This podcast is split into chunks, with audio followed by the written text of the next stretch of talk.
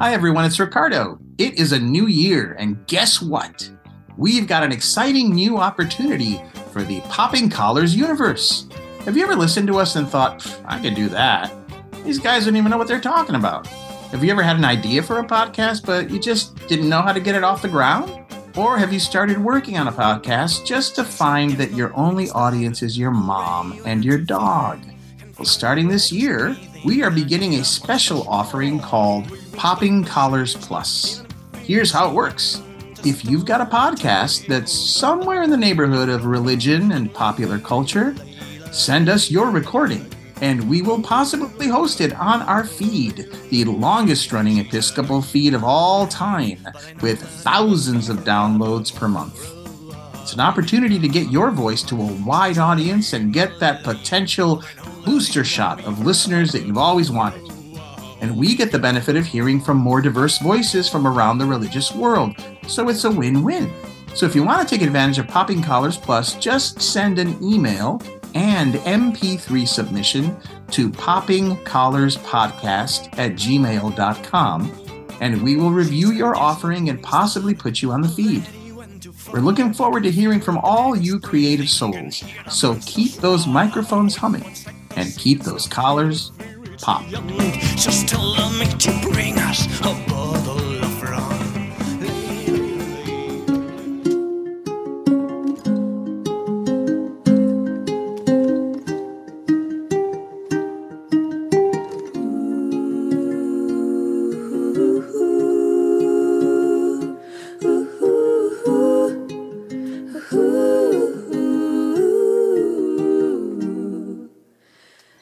I'll never forget where I was the first time that it happened.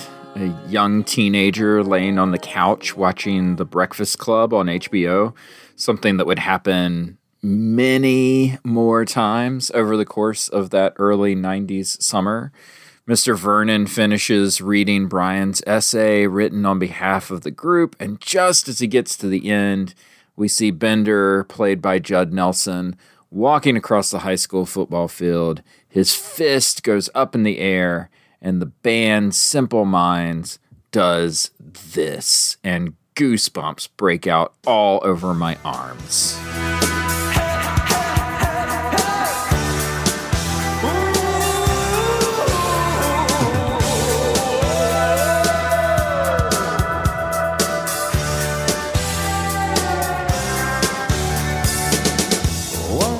Have those goosebumps now, by the way, just thinking about that scene. The needle drop, that dramatic point when the perfect song meets the perfect moment from a movie. I felt it again in 1999 when Ed Norton and Helena Bonham Carter watched the world burn at the end of Fight Club, and the Pixies provide the perfect soundtrack.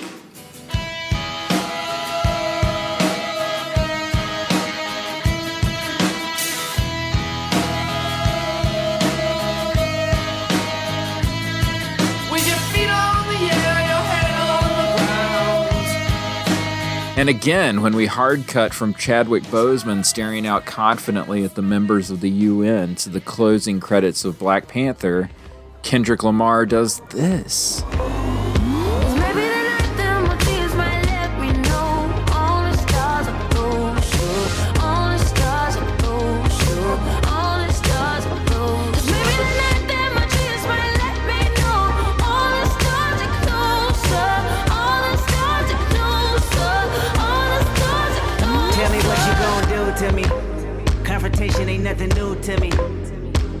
There's an art to it, there's a beauty to it. It's not just the song. The song is important, but so is the image.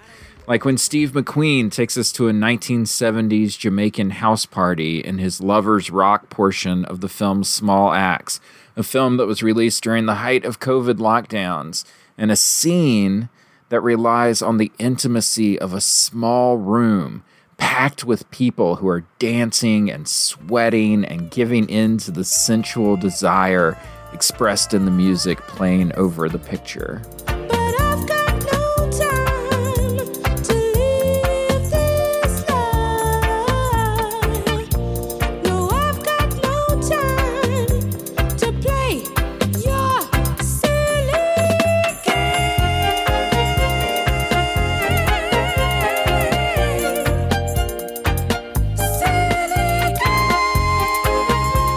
Those needle drops in movies that may not mean much to others, but they're meaningful to you. For me, that's the Alex Garland film Annihilation, starring Natalie Portman and Oscar Isaac, which uses the song Helplessly Hoping by Crosby, Stills, and Nash. Helplessly hoping her others nearby, awaiting a In the movie, it's a diegetic musical scene where Natalie Portman's character is listening to the song on a record player or something, and it seems grieving the loss of her late husband. But there's one quick shot where we just see sunlight shining into an empty room with windows open and curtains blowing in the breeze. And there's another static shot where we see an empty staircase and the music playing in the distant background.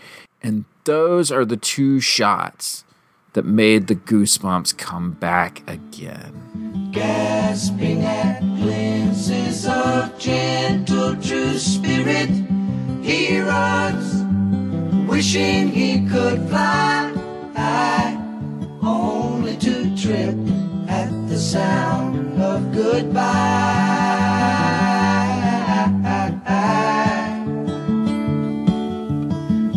One of my earliest memories as a kid is laying on the floor of the apartment that my mom and I lived in, feeling the deep, scratchy carpet under my legs as I drew in a coloring book. It's this really simple memory that's just me alone in a room at about, what, three or four years old. Really early memory.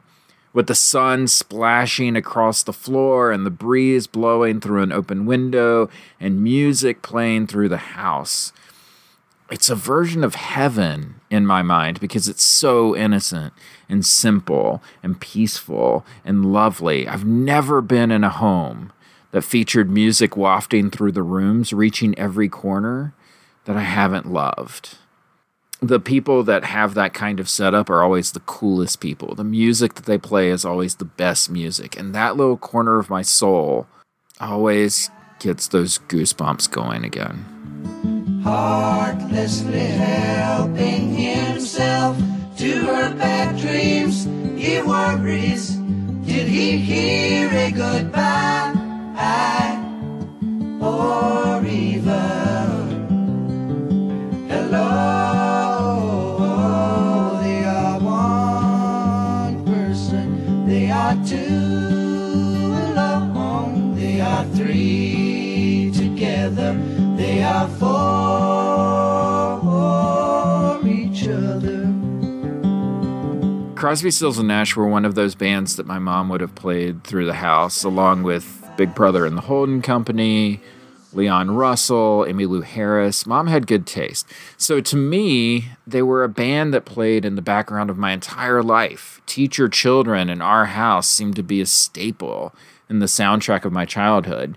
I remember being obsessed with Suite Judy Blue Eyes recording on the Woodstock album when I was in high school, especially the moment where Stephen Stills forgets the words and sings Lacy Lilting Lilies twice.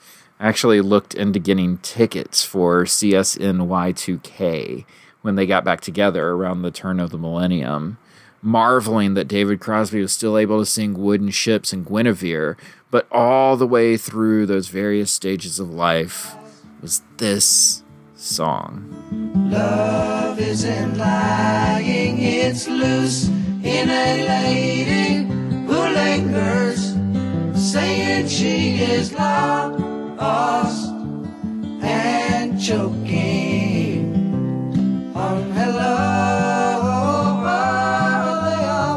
It's the poetry of it, it's the simplicity of it. It's obviously the alliteration of it. It feels like a loving song, gasping at glimpses of gentle, true spirits he runs, wishing he could fly. It feels like an awful song. Wordlessly watching, he waits by the window and wonders at the empty place inside, heartlessly helping himself to her bad dreams. Feels like the kind of song that drifts into the empty spaces of a home as the needle follows the groove of an EP with the subtle snaps and pops of the vinyl. Feels like the kind of song that winds its way through the dust particles drifting in a shaft of sunlight and the light whip of a white curtain as it settles back to its regular spot in front of the window. It feels like the kind of song that settles on a rough carpet, which still has the deep lines from a recent vacuuming and that faint hint of glue smell buried deep down inside when your action figures dig into it. Feels like music for a home. And when you see this home in this movie and Natalie Portman painting her bedroom walls, painting over the life that she thought she lost with this song playing on the record player downstairs and the faint words, Love isn't lying, it's loose, and a lady who lingers, saying she is lost and choking on hello. You can see where this touched one of those hidden spots deep down in my soul. And that's what music does. It lingers like a memory of something simple.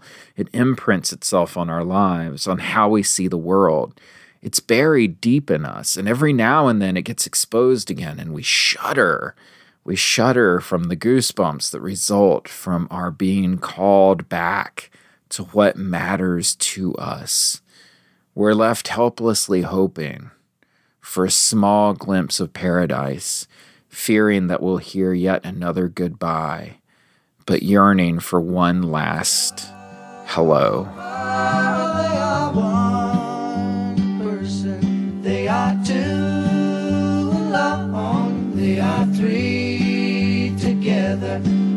Four.